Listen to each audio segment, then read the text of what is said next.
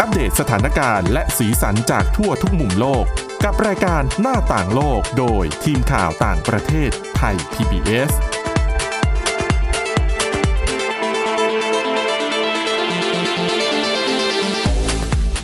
สวัสดีค่ะ คุณผู้ฟังขอต้อนรับเข้าสู่รายการหน้าต่างโลกค่ะ วันนี้เรายังมีเรื่องราวที่น่าสนใจเหมือนเช่นเคยเลยนะคะ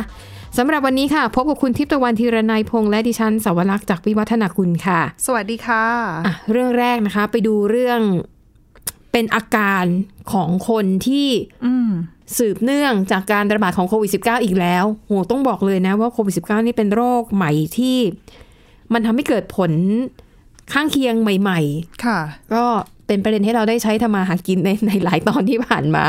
ค่ะ ตอนนี้ก็เช่นเดียวกันนะคะ แต่วันนี้เนี่ยอาการที่จะมาเล่าให้ฟังเป็นเรื่องเกี่ยวกับความฝัน เอออ อืม แต่ความฝันเกี่ยวอะไรกับโควิด -19 อ่ะ เกี่ยวเพราะว่าเขามีการสำรวจมีการเก็บตัวอย่างความฝัน ดิฉันว่าน่าจะหมายถึงว่าไปสอบถามคนจำนวนหนึ่ง ว่าในแต่ละช่วงเวลาเวลาเขาฝันน่ะ อืม เรื่องราวที่เขาฝันน่ะเป็นยังไงบ้าง ค่ะ และพบว่ามันมีความสอดคล้องกับภาวะเอ่อวิกฤตของโควิด อ๋อ -19 นะคะ ผลสำรวจเนี่ยเขาบอกว่าในช่วงที่การระบาดเนี่ยรุนแรงหรือเป็นช่วงที่มีการใช้มาตรการปิดเมืองหรือล็อกดาวน์คนจะฝันร้ายมากขึ้น อืม เพราะว่าเหมือนเครียดหรือเปล่า คือก็คือสภาพจิตใจเนี่ย คงจะ ค่ะ มีภาวะเครียดหลายด้านอ่ะ อืม ไปทำงานไม่ได้ไหนจะครอบครัวถ้ามี ถูก ลูก ต้อง ไปโรงเรียนไม่ได้อีกแล้วตัว ค่ะ เองจะทำยังไงอะไรอย่างนี้หรือเปล่า ที่คุณทิพย์ตะวันคิดน่ะถูกต้อง อืม นะคะ เพราะเขาบอกว่าจากผลการสำรวจนะเขา ค่ะ พบว่า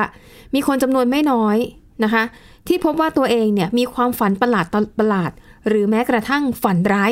ฝันร้ายแบบน่ากลัวเลยนะ อืม แล้วความฝันในลักษณะเนี้ยจะเกิดขึ้นในช่วงที่เลวร้ายที่สุดของการแพร่ระบาด ค่ะ ทีนี้ความฝันมันจะแปลกประหลาดหรือว่า มันจะเลวร้ายแค่ไหนเนี่ย มันขึ้นอยู่กับประสบการณ์ส่วนตัวของแต่ละคนด้วย อืม นะคะเขาบอกว่าแล้วกลุ่มคนที่ฝันร้ายมากที่สุดเนี่ยคือบุคลากรด่านหน้าที่ต้องรับมือกับการระบาด อ๋อ รวมถึงผู้ที่สูญเสียสมาชิกในครอบครัวจากโควิด -19 ค่ะ คนกลุ่มนี้จะมีความฝันที่เลวร้ายมากกว่าคนกลุ่มอื่นๆนะคะ อืม ประเด็นนี้ค่ะ คุณเดดรีบาเรตนะคะเป็นนักจิตวิทยาจากคณะแพทยศาสตร์มหาวิทยาลัยฮาร์วาร์ดได้เก็บตัวอย่างความฝันต่างๆ ตั้งแต่ฝันดีฝันร้าย เขารวบรวมตั้งแต่ก่อนการระบาดโควิด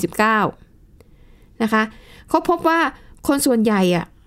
กลัวตาย อืม นะคะแล้วก็ในจิตใต้สำนึกของคนเหล่านี้เนี่ยก็จะคิดถึงแต่ภัยคุกคามที่เกิดขึ้นจากโควิด -19 ค่ะ น่าสนใจมากคุณลิปตะวัน งานวิจัยพบว่าผู้หญิง ได้รับผลกระทบจากฝันร้ายมากกว่า เพศอื่น อืม ๆ เหตุผลเนี่ยเดาได้ไม่ยาก อืม เนื่องจากผู้หญิงส่วนใหญ่หลายคนเป็นแม่ ค่ะเราได้รับผลกระทบจากสถานการณ์ ใช่ นี้ค่อนข้างเยอะนะคะ เด็กๆก็ต้องเรียนออ๋ออนไลน์อยู่บ้าน เพราะโรงเรียนถูกปิดใช่ไหมคะ แล้วก็ความฝันนะคะที่นักวิจัยคนนี้เนี่ยเขาได้สั่งสมมาเนี่ยนะคะสำรวจจากคน 76 ประเทศทั่วโลก แต่ในจำนวนนี้ 2 ใน 3เนี่ยเป็นชาวอเมริกันนะคะสำรวจเก็บตัวอย่างความฝัน 14,000 ความฝัน ผลการศึกษาพบว่าความฝันของผู้คนเนี่ยเปลี่ยนแปลงไปตามสถานการณ์ของการแพร่ระบาด อืม ยกตัวอย่างในสหรัฐอเมริกานะคะ เขาอะถือว่าฟื้นตัวเร็วกว่าหลาย ๆ ประเทศนะคะ เขาพบว่าตอนที่สหรัฐนั้นเริ่มกลับมาเปิดเมืองตามปกติ แนวโน้มของความฝันนั้นเป็นความฝันในแง่ที่ดีมากขึ้นเรื่อย ค่ะ คน นะคะ ก็เริ่มมีความหวังนะ ๆ คะ ใช่ คือคือพอเห็นแบบสถานการณ์เริ่มดีขึ้นหลาย ค่ะ คนก็รู้สึกใจชื้นขึ้น อืมนะคะเขาบอกว่าความฝันน่ะในช่วงที่เริ่มกลับมาเปิดเมืองอีกครั้ง มีแนวโน้มจะเป็นเรื่องในเชิงบวกมากขึ้น มองโลกในแง่ดีมากขึ้น และความฝันที่มักจะพบบ่อยๆก็คือว่า การได้กลับไปรวมตัวเป็นคนหมู่มากๆ ได้ทำกิจกรรมที่ตัวเองชอบ เช่น ไปเต้นรำในผับ ไปดูกีฬาได้กลับไปพบปะกับญาติพี่น้องอีกครั้งนะคะ แต่เขาบอกว่ามีเหมือนกันในช่วงที่การระบาดยังรุนแรง และยังใช้มาตรการล็อกดาวน์อยู่ มีคนที่ฝันในลักษณะ เนี่ยฝันว่าตัวเองได้กลับไปใช้ชีวิตแบบตามปกติ คือเหมือนกับใจเนี่ยอยากจะให้ได้เจอแบบนั้นหรือเปล่า ใช่ คือคิดแต่กับเรื่องเนี้ย จมอยู่กับ เป็น เรื่ ไป อง ได้ เนี้ยเยอะๆ ก็เลย ใช่ ทำให้ฝัน ค่ะ กลายเป็นฝันดีไปไป คือ ด้วย เขา นะ อกา คะแบบนี้ ในเมื่อชีวิตน่ะ ในความเป็นจริงอ่ะ ยัง เออ ทำแบบนั้นไม่ได้นะคะเอยมันก็เลยออกไปปรากฏในความฝันว่าเนี่ยคือสิ่งอ่ะที่อยากทำ ค่ะ นะคะ แล้วก็บอกว่าช่วงที่ฝันความฝันของบุคคลเริ่มดีขึ้นอย่างเห็นได้ชัด ก็คือตอนที่มีข่าวว่ามีวัคซีน การพัฒนาวัคซีนที่มีประสิทธิภาพสูงเนี่ยนะคะ ได้รับอนุญาอนุญาตให้ใช้ในกรณีฉุกเฉินแล้ว อ๋อ ดิฉันนึกว่าเป็นช่วงที่ประกาศเอ่อการเลือกตั้งประธานาธิบดีคนใหม่จะหัก ใช่ มุ ไหม มไหม จริงๆดิฉันว่าก็ไล่ๆกันใช่ไหมเพราะวัคซีนเนี่ย อ่ะใช่ กว่าจะอนุมัตินะก็ช่วงปลายเกือบเกือบๆเดือนธันวาเดือนธันวาคมเนาะ ค่ะ แล้วก็ผลเลือกตั้งนี่มันกลางกลางๆเดือนพฤศจิกายน อืม เอออาจก็อาจจะผสมกันไป นะคะ ค่ะ เขาบอกว่าหลังจากที่มีข่าวว่าเอ่อวัคซีนเนี่ยได้รับการอนุมัติให้ใช้ในสหรัฐแล้วเนี่ย พวกเขารู้สึกว่าไม่รู้สึกเศร้าใจอีกต่อไป อืม เพราะมันมีความหวัง มีความหวังว่าทุกอย่างเนี่ยจะกลับมาเป็นปกตินะคะ แต่อย่างไรก็ดีค่ะ แม้ว่าอ่ะวัคซีนจะได้รับอนุมัติแล้วในสหรัฐ แต่ยังมีผู้คนอีกจำนวนหนึ่งนะคะ ฝันเห็นหน้ากากอนามัย เช่น ฝันว่าลืมใส่หน้ากากอนามัย คือแบบต่อ คือจริงๆอะเรื่องประเด็นหน้ากากอนามัยเนี่ยเป็น ค่ะ ประเด็นใหญ่ในสหรัฐ แล้วก็สังคมอเมริกันค่อนข้างเยอะตั้งแต่ช่วง ค่ะ ที่มีการแพร่ระบาดแรกๆเลยอย่างที่หลายคนน่าจะได้ติดตามข่าว แล้วก็ได้ ค่ะ ฟังข่าวกันมาบ้างอะนะ อื คะ มค่ะ อืม แต่เขาบอกว่ามีกลุ่มคนที่เริ่มรู้ถึงความสำคัญของหน้ากากอนามัย คนกลุ่มเนี้ยเขาบอกจะกลัวว่า ตัวเองอะลืมใส่ หรือบางทีก็ฝันว่าไปอยู่กับกลุ่มคนที่ไม่มีใครใส่หน้ากากเลย แล้วเขาใส่คนเดียวอะไรอย่างเงี้ย ค่ะ นะคะเขาบอกว่าความกลัวความฝันในลักษณะนี้เกิดขึ้น เนื่องจากความหวาดกลัวต่อโควิด -19 ที่มันยังอยู่ลึกๆ ภายในจิตใจของพวกเขานะคะ ซึ่งตอนนี้เนี่ยคุณบาเรตนักวิจัยคนนี้ก็ยังคงสำรวจเรื่องของความฝันอยู่นะ ค่ะ เพราะก็ยังไม่รู้ว่า แม้ว่าโควิดในอเมริกานั้นก็จะเริ่มดีขึ้น คนเริ่มใช้ชีวิตได้ตามปกติ แต่ไอความหวาดกลัว อืม ความฝังใจเกี่ยวกับโควิด -19 เนี่ย ลึกๆอ่ะมันอาจจะยังอยู่ในจิตใจอยู่ ก็ต้องดูต่อไปว่ามันจะส่งผลกระทบในระยะยาวไหมนะคะ อืมนอกจากนี้ยังมีเรื่องของอ่ะพิษที่เกิดจากพิษทางเศรษฐกิจที่เกิด อ๋อ จากผลพวงของมาตรการ ใช่ค่ะ ต่างๆ ของโควิด -19 อีก ใช่ เศรษฐกิจก็ต้องมาฟื้นฟู คือน ก ะ ระทบทุกอย่างอ่ะ ทั้งเรื่องของจิตใจ เรื่องของร่างกายอย่างอาการลองโควิด เรื่องของเศรษฐกิจนะคะอ่ะแต่อันเนี้ยเออดิฉันมองว่ามันก็แปลกดี คือส่งผลกระทั่งถึงความฝันน่ะแล้วคุณนักวิจัยคนนี้ไม่มีอะไรทำเหรอ มานั่งวิจัยความฝัน แต่ว่าเรื่องของโลกแห่งความฝันเนี่ยเขาก็สะท้อนถึง ค่ะ สภาพจิตใจของแต่ละคน อืม ที่ฝันได้ด้วยเหมือนกัน ค่ะ อย่างบางทีอย่างเงี้ย ดิฉันไม่แน่ใจคนอื่นจะเป็นเหมือนดิฉันหรือเปล่า ค่ะ อก่อนนอนถ้าคิดอะไรเยอะๆบางที วันนั้นก็ฝันนะ ฝัน เกี่ยวกับเรื่อง นั้นนะคะ ที่คิดเออนะ อื คะ ม ตื่นขึ้นมาก็เหนื่อย อีก เพราะเรื่องฝันแบบว่า ต้องวิ่งอะไรอย่างงี้ อ๋ออ่าฮะนะคะอ่ะนั่นก็เป็นประสบการณ์นะคะเป็นประสบการณ์เกี่ยวกับ ค่ะ โควิด -19 ที่เอ่อมีการวิจัยขึ้นมา ก็น่าสนใจดีนะคะอ่ะไปเปลี่ยนบรรยากาศกันบ้างนะคะ เอาเรื่องของเอ่อเรียกว่าอะไรนะ เป็นร้านขายอาหารฟาสต์ฟู้ดที่ดังที่สุดแห่งหนึ่งของโลกนะคะล่าสุดเนี่ยเขามีมาตรการมีนโยบายที่จะเรียกว่าเป็นการเพิ่มสวัสดิการให้กับพนักงานที่มีบุตร อ๋อจริง ๆ ก็ไม่ใช่แค่พนักงานที่มีบุตรเท่านั้น แต่ว่าพนักงานทั่ว ๆ ไปก็ ก็ให้ประโยชน์ด้วยเหมือนกันคืออันนี้ ค่ะ เราเราสามารถพูดชื่อของร้านได้หม ได้ได้ อ๋อ ได้นะคะ เป็น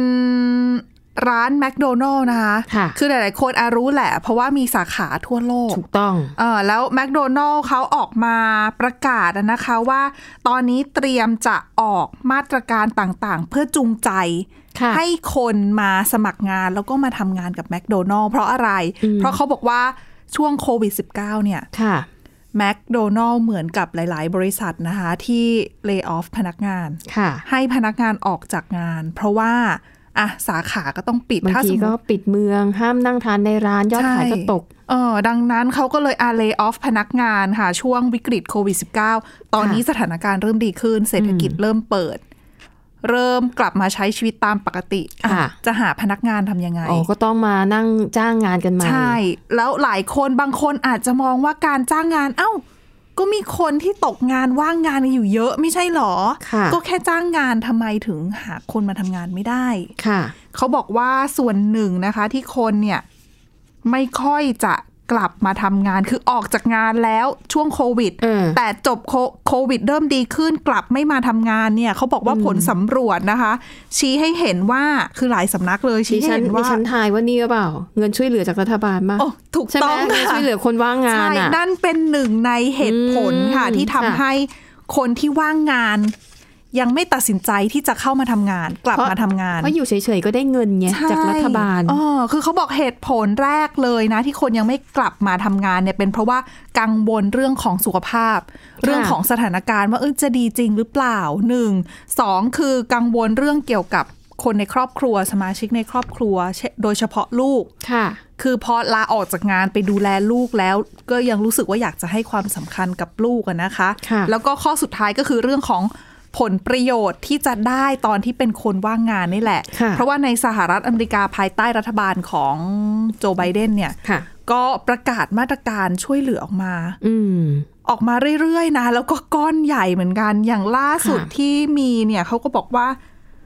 จ่ายเงินให้กับคนที่ตกงานเนี่ย สัปดาห์ละ 300 ดอลลาร์สหรัฐ อืม บ้านเราก็ตก 980 บาท คือบางคนเขาก็มองว่าเอ้าถ้าตัวคนเดียวเขาก็อยู่ได้ อืม เออดังนั้นเนี่ยอ่ะก็เลยยังไม่ยอมกลับมาสมัครงานทำให้ตอนนี้ตลาดแรงงานขาดนะคะ ค่ะ โดยเฉพาะ อืม ในช่วงของเออในในในร้านอาหารที่เป็นฟาสต์ฟู้ดแบบเนี้ยที่ต้องใช้พนักงานที่เป็นคนเนี่ยค่อนข้างเยอะ แต่เขามีวิธีในการ จูงใจ จูงใจยังไง แต่จะเป็นวิธีไหนให้คุณวินิหะเออให้คุณทิพย์ตะวันนะกักไว้ก่อน เดี๋ยว ค่ะ เบรกหน้ามาติดตามกันตอนนี้พักกันสักครู่ค่ะ หน้าต่างโลกโดยทีมข่าวต่างประเทศไทย PBS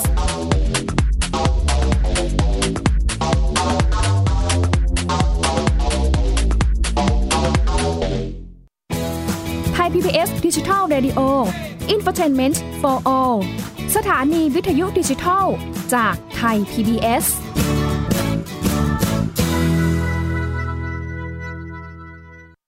แค่ฟังความคิดก็ดังขึ้น เต็มอิ่งทั้งความรู้และความสนุกกับไทย PBS Podcast อาหารเนี่ยมันจะมีสัญญะทางการเมืองเนี่ยซ่อนอยู่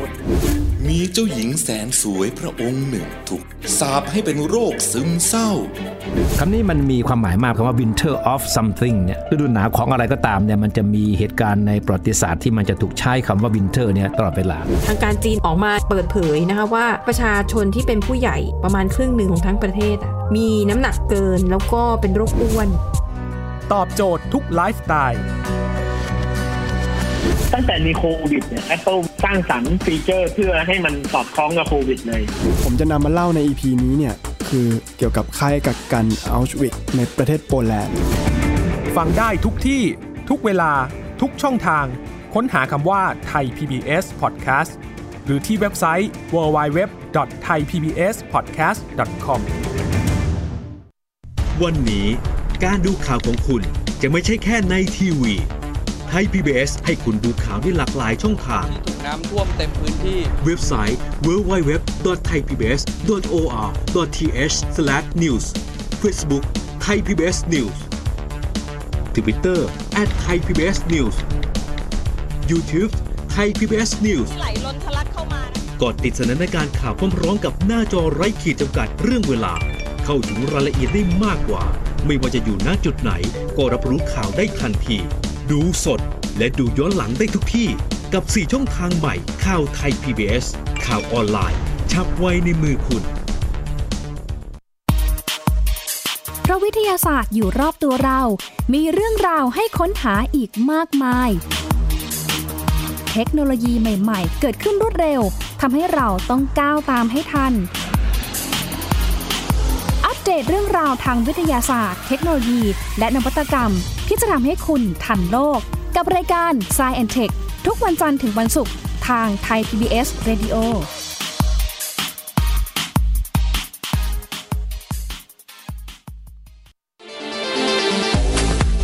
หน้า น้าต่างโลกโดยทีมข่าวต่างประเทศไทย PBS ต้อนรับกลับเข้าสู่ช่วงที่ 2 ค่ะ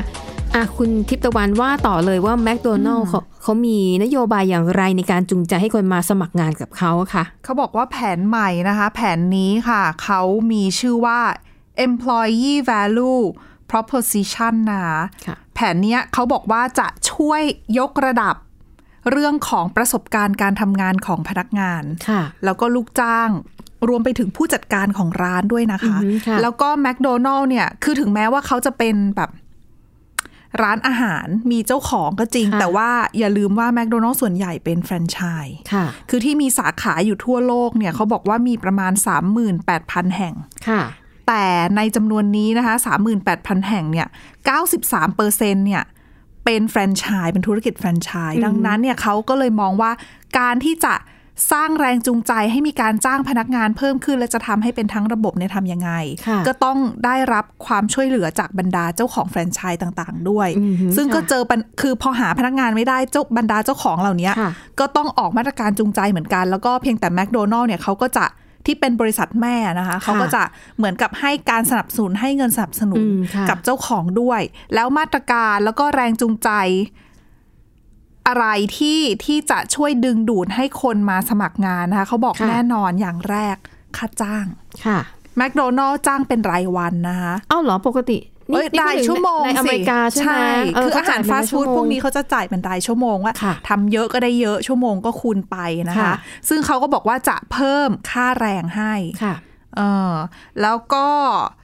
โดยกำหนดด้วยนะคะว่าเตรียมที่จะเพิ่มค่าแรง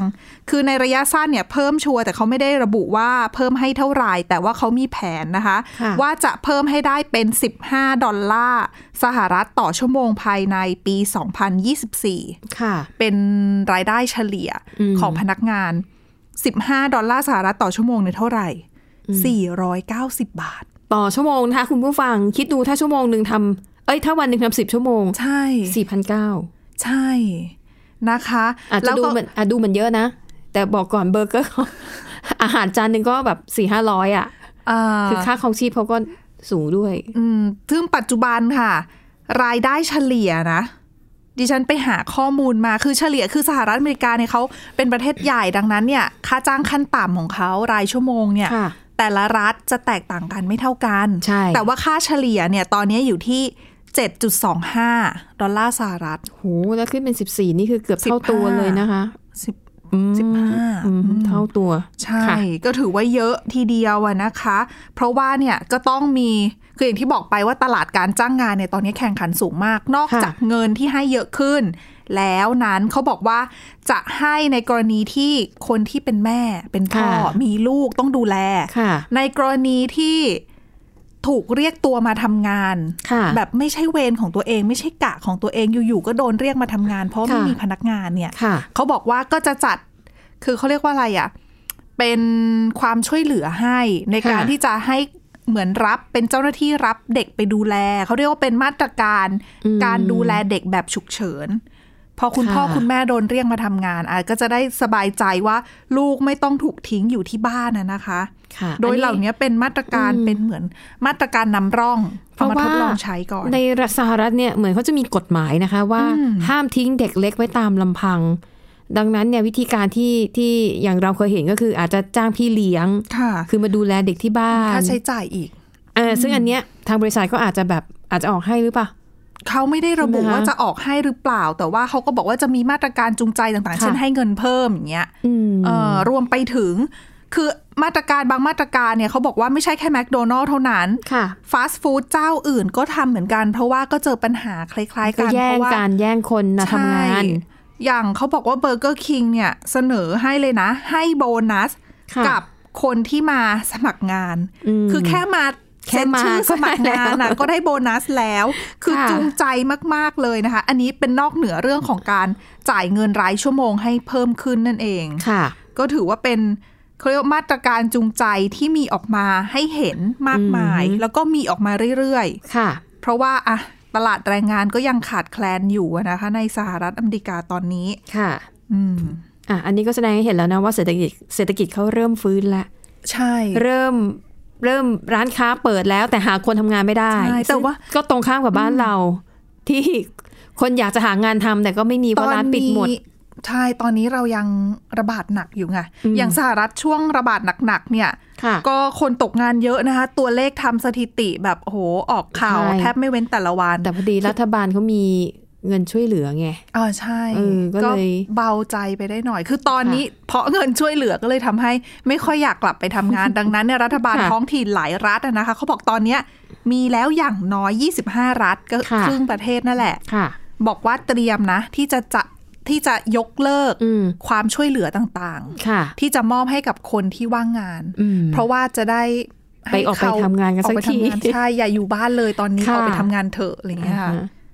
อ่ะอันนั้นก็เป็นนโยบายก็เป็นเรื่องราวที่น่าสนใจนะ อืม คุณผู้ฟังเราก็เรียนรู้เขาไว้ ค่ะ เวลา ดี๋ยสถานการณ์เราดีขึ้น เดี๋ยวเราดีขึ้นใช่แล้วก็อาจจะต้องใช้วิธีแบบเขาบ้างอะไรบ้าง ค่ะ นะคะอ่ะไปดูอีกเรื่องหนึ่งคุณทิพย์ตะวันนำมาเสนอน่าสนใจเหมือนกันนะคะ เป็นเรื่องของการกำหนดความเร็วบนท้องถนน ใช่ ที่ปา ค่ะ รีสของฝรั่งเศส ใช่ค่ะ คือตอนเนี้ยต้องบอกว่าปัจจุบันเนี่ยกรุงปารีสของฝรั่งเศสเนี่ยถนนของเขานะคะ ค่ะ ประมาณร้อยละหกสิบ อืม ตอนเนี้ย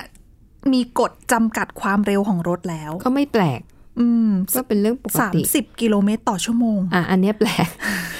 สามสิบนี่ดิฉันว่าปั่นจักรยานหรือว่าขี่ มอเตอร์ไซค์อะดิฉันว่าแบบ ไอสกูตเตอร์ไฟฟ้ายังเร็วกว่าเลยนะ ใช่คือกระดึบมากเลยนะคะ ไม่หรอกก็เร็วไป 30 30 กิโลเมตร น่ะ ต่อชั่วโมงก็ถือ เร็วสำหรับการปั่นจักรยาน แต่ถ้าเป็นรถนี่ช้ามากเลยนะ ใช่ คือ ทำไม รถ อะ มอเตอร์ไซ เหตุ ค์ ผล ดิฉันว่าโอเคได้อยู่ 30 กิโลเมตร เขาบอกว่า ได้ ส่วนใหญ่ คือเขาบอกว่าการที่จำกัดความเร็ว 30 กิโลเมตรต่อชั่วโมงเนี่ยเป็นเพราะว่าเขาเนี่ยอยากจะลดอุบัติเหตุบนท้องถนนรวมไปถึงแก้ปัญหาเรื่องของมลภาวะทางเสียง ค่ะ นอกจากนี้ยังเป็นเรื่องของการรับมือกับการเปลี่ยนแปลงสภาพภูมิอากาศ อ๋อ ด้ว ล ย ดการปล่อย ใช่ ก๊าซคาร์บอนไดออกไซด์ ใช่แต่ว่าเรื่องของ 60% ค่ะ ของถนนเนี่ย อันเนี้ยคือเป็นทำอยู่ในปัจจุบัน ค่ะ แต่อนาคตเขาบอกว่าเตรียมนะคะมีแผนจะบังคับใช้ไอ้มาตรการจำกัดความเร็ว 30 กิโลเมตรต่อชั่วโมงเนี่ย เกือบเกือบทั้งเมืองอะถนนทุกสายในเมือง ในปารีส ใช่ ค่ะ ภายในปลายเดือนสิงหาคมนี้นะ อ๋อถ้าเป็นในตัวเมืองก็พอเข้าใจได้ เออเขาบอกว่าอันเนี้ยถนนทุกสายยกเว้นที่จะไม่บังคับใช้ข้อจำกัด 30 กิโลเมตรต่อชั่วโมงเนี่ยคือ แค่ถนนวงแหวนรอบนอกอะค่ะ ค่ะ ของเส้นหลักๆของปารีสเท่านั้น ค่ะ อืมนอกนั้นเนี่ยถนนในเมืองทุกสายเนี่ยจำกัดความเร็วหมด ค่ะ เพราะว่าอ่ะก็เพื่อความปลอดภัย เพราะว่าจะได้มีถนนให้ให้คนขี่รถจักรยาน ใช่ คน ใช่ เดิน ก็จะปลอดภัยมากขึ้นถ้ารถยนต์ไม่ใช้ความเร็วอะนะคะ ใช่ แล้วก็จริงๆ มาตรการเหล่านี้เขาบอกว่า ถ้าจะยกความดีก็ต้องยกความดีให้กับนายกเทศมนตรีกรุงปารีส เพราะว่า ค่ะ ตั้งแต่เธอขึ้นมารับตำแหน่งเมื่อปี 2016 เนี่ย ออกมาตรการเกี่ยวกับเรื่องของการใช้รถใช้ถนนเยอะพอสมควรเลย อืม แล้วก็นอกจากเรื่องจำกัดความเร็วอันนี้นะคะ เธอยังสั่งจำกัดการใช้ถนนเลนเดียวด้วย ค่ะ เออแล้วก็เปลี่ยนถนนให้เป็นถนนคนเดินด้วย โอ้ดี คือ ดี ทำค่อน ดีะ ข้างเยอะเลยนะคะ แล้วก็ตอนนี้หลังจากที่อ่ะมีแผนจะจำกัดความเร็วทั่วกรุงปารีสแล้วเนี่ยเขาบอกว่ามีแผนจะยกเลิกจุดจอดรถ ค่ะ 60,000 จุดจาก 140,000 จุดอีกด้วย จะได้คนจะได้ไม่เอารถเข้าเมือง อ๋อ ก็ต้องดูว่าเอ่อระบบขนส่งของปารีสเนี่ยมันมีประสิทธิภาพ นั่นแหละ มากพอที่คนจะยอมทิ้งรถหรือเปล่า นั่นแหละคือเสียงเป็น เหรอคะ ส่วนหนึ่งของเสียงที่ออกมาวิพากษ์วิจารณ์ ค่ะ นโยบายของนายกเทศมนตรีคนนี้ คือพอประกาศแผนออกมาในเรื่องของการใช้รถใช้ถนนแบบเนี้ย ค่ะ โอ้ คนออกมาวิจารณ์ค่อนข้างหนักพอสมควร เพราะเขาบอกว่ามีนโยบายแบบเนี้ยเป็นนโยบายที่เรียกว่า ต่อต้านการใช้รถยนต์หรือเปล่า อือฮึค่ะ คือคุณทำแบบนี้คนในปารีสทำงานในคือปารีสก็เหมือนบ้านเราอะ ค่ะ คือคนที่ทำงานในกรุงเทพในตัวเมืองไม่ได้อยู่ในตัวเมืองอะ ค่ะ เพราะ อ ว่า ยู่ชานเมืองกัน ที่ หม ดิน ด อสังหามันแพง ใช่ รู้สึกไปจะมีแบบวงแหวนแบบ 5 วงมั้งคะ เ คือถ้าวงในสุดเนี่ยคือแบบเป็นเซนเตอร์ อันนั้นอ่ะ เออ แพงมากๆ มันก็คือสีลมสาทร ค่ะก็ถอยออกมาเรื่อยๆ พอไม่มีเงินก็อยู่วงสองวงสาม ค่ะ วงสี่วงห้าก็จะถูกหน่อยแต่ว่า เขาบอกว่ามันเป็นย่านที่แบบไม่ค่อยโอเค ไดี ใช่ไหม เออ เหมือนกับมิจฉาชีพ ความเสี่ยงในการเกิดอาชญากรรมก็สูง แล้วจะเดินทางยังไง เขาบอกแบบเนี้ย เออ คือ ค่ะ คนที่อยู่แบบรอบนอกออกมาเนี่ยแล้วต้อง ค่ะ ไปทำงานในตัวเมืองจะเดินทางเข้าไปยังไง เพราะว่าระบบการขนส่งเองก็ไม่ได้ตอบโจทย์สักเท่าไหร่ ฉันรู้สึก เขา ว่า เดินทางลำบากด้ เห ว มือน ย กับไม่ปลอดภัยด้วยนะถ้าดึกอันเนี้ยคือดิฉันน่ะไม่เคยไป อืม ดิฉันก็แบบได้แต่อ่านเอา ค่ะ อแม้แต่คนที่อยู่ในฝรั่งเศสเองในปารีสเอง ไม่ เนี่ย ปลอดภัยจริงๆ ก็เขาก็ไม่ปลอดภัยนะ ใช่ ยิ่ง ขึ้น เป็ ร น ถไฟอ่ะโอ้โหอันตราย ยิ่งเป็น มก ต่างชาติไปนี่ยิ่งปารีส ใช่ ไม่ใช่เมืองที่ สวยหรู